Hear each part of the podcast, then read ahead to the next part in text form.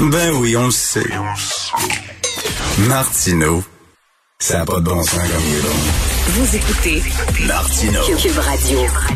Il me semble qu'en période de pandémie, là, tout ce qui devrait guider nos actions, chacune de nos actions, chaque décision qu'on prend dans la journée, c'est est-ce que ça va faire du mal au système de santé?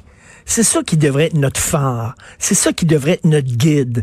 Est-ce que je suis en train là de, de d'aider le système de santé ou de lui nuire? Puis quand tu t'en vas à l'étranger, puis tu reviens, puis tu risques de rapporter le virus avec toi, ben ce que ça fait, c'est que tu vas participer à rendre le système de santé encore plus fragile. Là, il y a des chirurgies qui vont être reportées. Il y a peut-être quelqu'un qui devait se faire enlever une tumeur ou se faire poser une hanche qui pourra pas parce que ça va être reporté. Pourquoi? Parce qu'ils ont les mains pleines avec la COVID. Il y a peut-être des infirmiers et des infirmières qui vont péter aux frettes. Il y a peut-être même des médecins qui vont être obligés de dire, ben cette personne-là, je pourrais pas la soigner, je dois la laisser mourir parce que je n'ai pas de temps. Je suis débordé. Il me semble que lorsque on prend comme guide le système de santé, c'est le bon phare qu'on devrait avoir. Malheureusement, il y a plein de gens qui ne pensent pas à ça et ça me déprime et ça doit déprimer mon invité, docteur Mathieu Simon, chef des soins intensifs à l'Institut universitaire de cardiologie et de pneumologie de Québec. Monsieur Simon, ça doit vous décourager. Euh, bonjour, M. Martineau. Bonjour. Ben, écoutez, ça, ça décourage, ça, ça démotive un peu parce que vous savez ce que vous évoquez, les, les personnes qui se soucient peu de, de leurs actions face à la pandémie.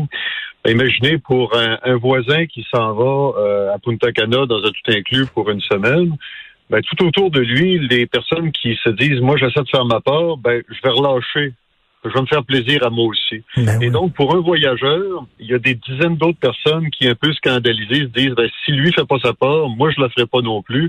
Et c'est l'effet boule de neige de ces comportements-là. Puis quand vous regardez qu'un politicien fait la même chose, ben, imaginez que l'effet boule de neige est encore magnifié de beaucoup. Ben ça... ça, effectivement, c'est déprimant de, de voir la, la disjonction qu'il y a dans la société entre des gens qui font leur part, puis ils sont pas tous dans le système de santé, ceux qui font leur part. Il y a un paquet de Québécois qui ont fait des sacrifices immenses pour passer à travers la pandémie. Puis à côté de ça, il y a des gens, j'espère une minorité, mais une minorité très visible, qui semble s'en foutre passablement. Et que des politiciens fassent ça, euh, qui ne prêchent pas par l'exemple, moi, ça me, c'est, c'est d'autant plus condamnable. Il me semble que lorsque tu es un politicien, tu dois prêcher par l'exemple. Moi, je suis pneumologue. S'il fallait qu'on me prenne à fumer, je suis convaincu que j'aurais de la misère après ça à convaincre des patients d'arrêter de fumer. Là.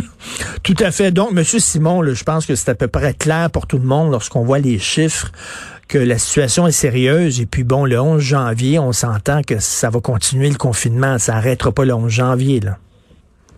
C'est, c'est très improbable. Comme vous voyez, on approche les trois mille cas quotidiens, alors qu'on est entré au confinement entre deux mille trois et deux mille quatre cents. Euh, les effets d'un confinement sur l'incidence de la maladie se font sentir entre sept et dix jours après la mort du confinement. Donc, la bonne nouvelle là-dedans, c'est qu'il est encore trop tôt pour dire que le confinement a été un échec, parce qu'il est, il est trop tôt pour tracer. Ça va être au milieu de la semaine, fin de cette semaine, qu'on va voir l'effet du confinement. Mais très clairement, si on est rentré en confinement à deux mille trois cents, deux mille quatre cents cas, ça serait très difficile de justifier d'en sortir à trois mille cas par, par jour. Là. Et là, M. Simon, il y a des gens là, qui disent « Ouais, mais les cas, c'est pas important. Ce qui est important, c'est les hospitalisations et les décès. » Mais sauf qu'il y a, un, il y a un lien de cause à effet. Le plus il y a de cas, ben, plus il va y avoir d'hospitalisation, non? Très clairement. Écoutez, le plus il y a de cas, il y a deux événements. À chaque, euh, à chaque cent cas, il y en a entre huit et dix qui se retrouvent à l'hôpital, puis entre un demi et un qui se retrouvent aux soins intensifs. Donc, si on a trois mille cas, calculez que dans dix à quatorze jours, il va y avoir deux cent cinquante hospitalisations, dont probablement une quinzaine aux soins intensifs. Donc ça, ça s'accumule. Puis c'est des patients, comme on l'a déjà dit, qui restent aux soins intensifs et à l'hôpital dix à quatorze jours, ce qui est beaucoup plus long que pour un infarctus, pour un cancer ou pour quoi que ce soit d'autre. si bien que ça rapidement déborde un peu les, les capacités du système à, à absorber. Puis je vous entendais parler gentiment de protéger le système de santé. Vous savez, les gens du système de santé ne s'attendent pas à être protégés. Ils veulent juste être capables d'avoir les ressources pour donner les soins. Puis c'est protéger l'ensemble du monde qu'on fait mmh. et non pas juste protéger des, des gens du système de santé qui, eux autres, sont plus que prêts à donner euh, leur, la, la totalité de leurs ressources. Moi, je viens de finir vingt-quatre heures de soins intensifs et je l'ai fait avec enthousiasme. Euh, c'est, j'aimerais ça que tout le monde fasse Ça, ça part aussi. Ils peuvent pas venir faire des soins intensifs à ma place, mais ils peuvent peut-être éviter la partie de parc, de, de carte, le bingo ou euh, le voyage qui va les amener ou amener quelqu'un d'autre euh, aux soins intensifs. Ben exactement, exactement. Moi, je suis pas aux soins intensifs. Moi, ma part, ma façon de mettre l'épaule à la roue, c'est que cette année, je suis pas allé dans le sud alors que ça fait dix-huit ans que j'y vais. Puis cette année, j'ai dit non par respect pour des gens comme vous. Ce serait ma petite part. C'est rien comparé à ce que tout ce que le personnel de la santé euh, fait. Mais mon Dieu, faut penser à ça parce que là, là les, les, les chirurgies reportées, Monsieur Simon, euh, c'est pas c'est pas une, une possibilité, c'est une réalité là. Alors, écoutez, euh, euh, le, notre hôpital, à l'I U C P Q, on est un centre spécialisé en, en cœur puis en cancer du poumon, puis on travaille à soixante à soixante-dix pour cent de nos capacités sur des maladies qui peuvent pas vraiment attendre non plus. Le COVID peut pas attendre, mais quand tu fais un infarctus, quand tu as un cancer du poumon, euh, te faire dire qu'on, on, ben écoute, on va te rappeler, mais on n'a pas le temps, c'est très angoissant, puis c'est, c'est épouvantable. La, la pire chose qu'il y a dans le système de santé, c'est l'attente.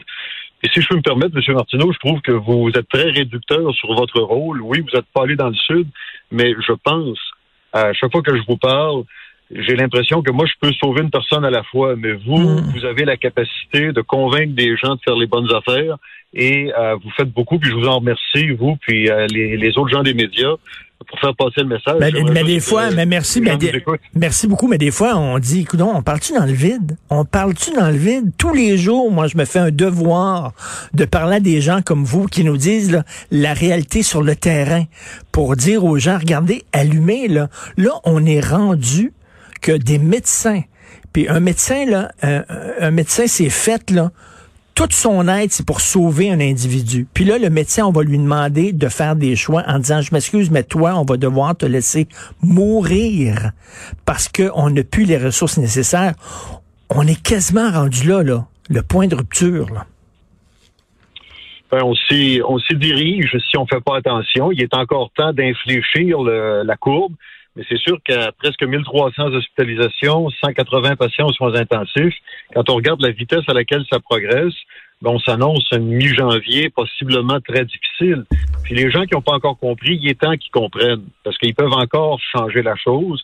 Mais vous savez, le, la pandémie, c'était un grand décapant sur la société. On s'est rendu compte qu'il y a beaucoup de gens qui sont solidaires puis qui sont prêts à faire leur part, mais il y a un paquet de personnes, malheureusement, j'espère une minorité, mais un paquet quand même trop important, qui, eux autres, viennent chercher ce qu'ils veulent dans la société, ramassent toutes les petites mmh. euh, failles qu'il y a dans le système, puis après ça, quand c'est le temps de faire leur part, même si c'est pas grand-chose que de rester tranquille à la maison, ben ça, ils sont pas capables de le faire. Puis c'est, ça, c'est, c'est très déprimant, effectivement. Et ce qui est vraiment fâchant, puis j'imagine, vous, ça doit vous choquer, c'est que, bon, le, mais mettons, là, la personne, comme, comme vous dites, là, qui a un cancer du poumon, et elle voit sa chirurgie reportée. Ça, ça peut être une citoyenne exemplaire qui respectait tout le temps les consignes sanitaires, qui est une, une bonne citoyenne responsable, et elle, elle, elle sera pas opérée. Pourquoi? Parce qu'on est obligé de prendre soin de quelqu'un qui s'est sacré des autres, qui a pas mis son masque, qui est allé dans des parties, puis lui, il a pogné la COVID, puis là, soudainement, c'est lui qu'on va passer en priorité, au, au, puis on va demander à la citoyenne responsable d'attendre. C'est choquant, maudit, là. Ben, c'est choquant, et puis c'est d'autant plus choquant que la personne qui a le COVID, qui prend la place de la personne qui a un cancer, c'est peut-être même pas quelqu'un qui a pas été exemplaire, c'est peut-être quelqu'un qui s'est fait visiter par ses enfants qui, eux autres, avaient pas été exemplaires, eux autres ont porté le COVID sans être trop malades parce qu'ils sont jeunes, et ils ont donné à une, à une petite madame de soixante-dix ans une maladie potentiellement mortelle sans qu'elle ne puisse se méfier en se disant, ben, c'est ma bulle familiale, puis mes enfants ont fait ce qu'ils devraient faire. Alors, c'est, c'est, c'est ça qui est, tu sais, si, si les gens avaient les conséquences directes de leurs actes, tu sais, le, la cigarette, par exemple, vous parlez de cancer du poumon, mmh. la conséquence de fumer, c'est potentiellement de faire un cancer du poumon.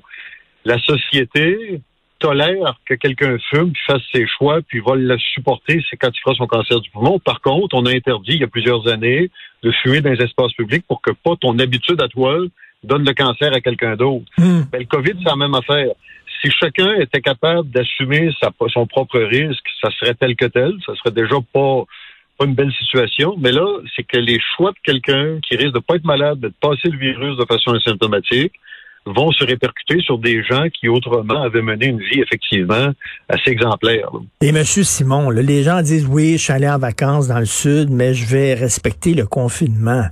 Je m'excuse, mais si cette personne-là n'a pas été suffisamment responsable pour euh, tirer à plug sur ses vacances, je vois pas pourquoi, soudainement, elle aurait vu la lumière et elle se comporterait de façon extrêmement responsable et ne recevra pas de visite à la maison.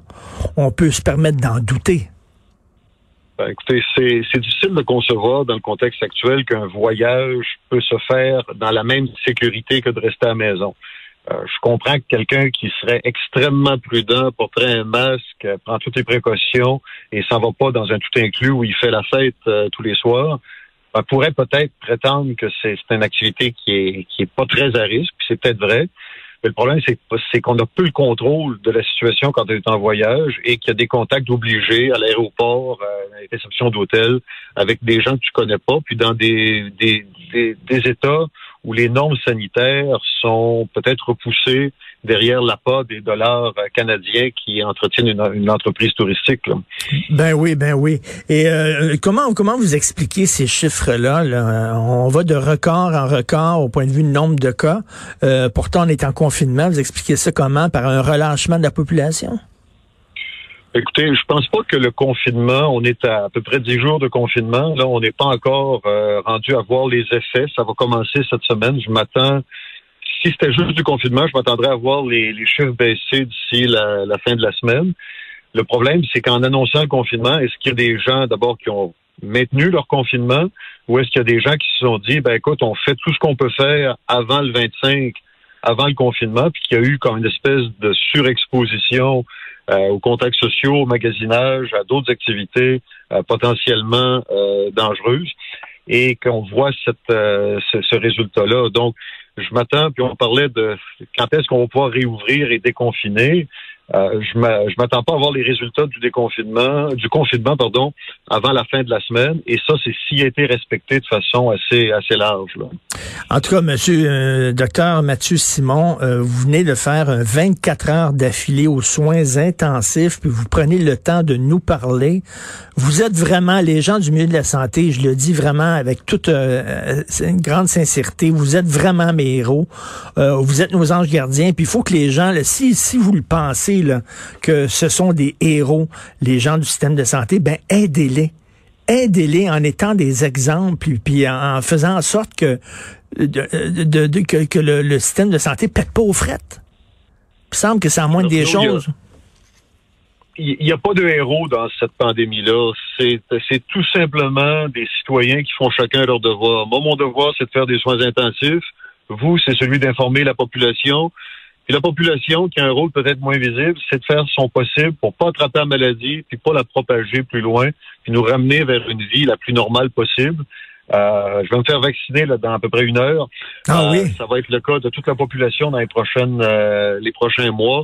Euh, il faut qu'on embarque là-dedans. Il faut pas que le monde ait peur de se faire contrôler le cerveau par Bill Gates et puis à faire un Guillain-Barré. Il faut se vacciner. Il faut vaincre cette maladie-là, puis arrêter de s'enfarger dans, dans toutes les, les fleurs du tapis. Merci beaucoup, euh, Docteur Mathieu Simon, puis merci euh, à tous les, les, les gens du milieu de la santé qui prennent le temps de parler aux médias et de tirer la sonnette d'alarme et de dire à quel point le, le, c'est sérieux. Et euh, moi, ce qui me fait peur, Docteur Simon, c'est que les gens disent, ben ça, c'est deux mille vingt, la pandémie. Là, c'est le vaccin, on est en deux mille vingt et un, on tourne la page, puis ça, ça va nous donner un faux sentiment de sécurité. Il y a plusieurs faux sentiments de sécurité qui s'en viennent. Le vaccin, le moment où on va déconfiner, les gens vont se dire, ben, c'est parfait, c'est fini, on est en deux mille vingt et un, on est déconfiné, le vaccin s'en vient, puis on risque effectivement de, d'encore une fois, relâcher la, la prudence un peu trop rapidement. Euh, on va y venir, là, on va y venir, mais à chaque fois qu'on relâche, on recule la, la libération. Merci, docteur Mathieu Simon, et bonne vaccination. Chef des soins intensifs à l'Institut universitaire de cardiologie et de pneumologie de Québec. Bonne journée, merci, et bonne année. Merci, M. Martineau. Bonne journée.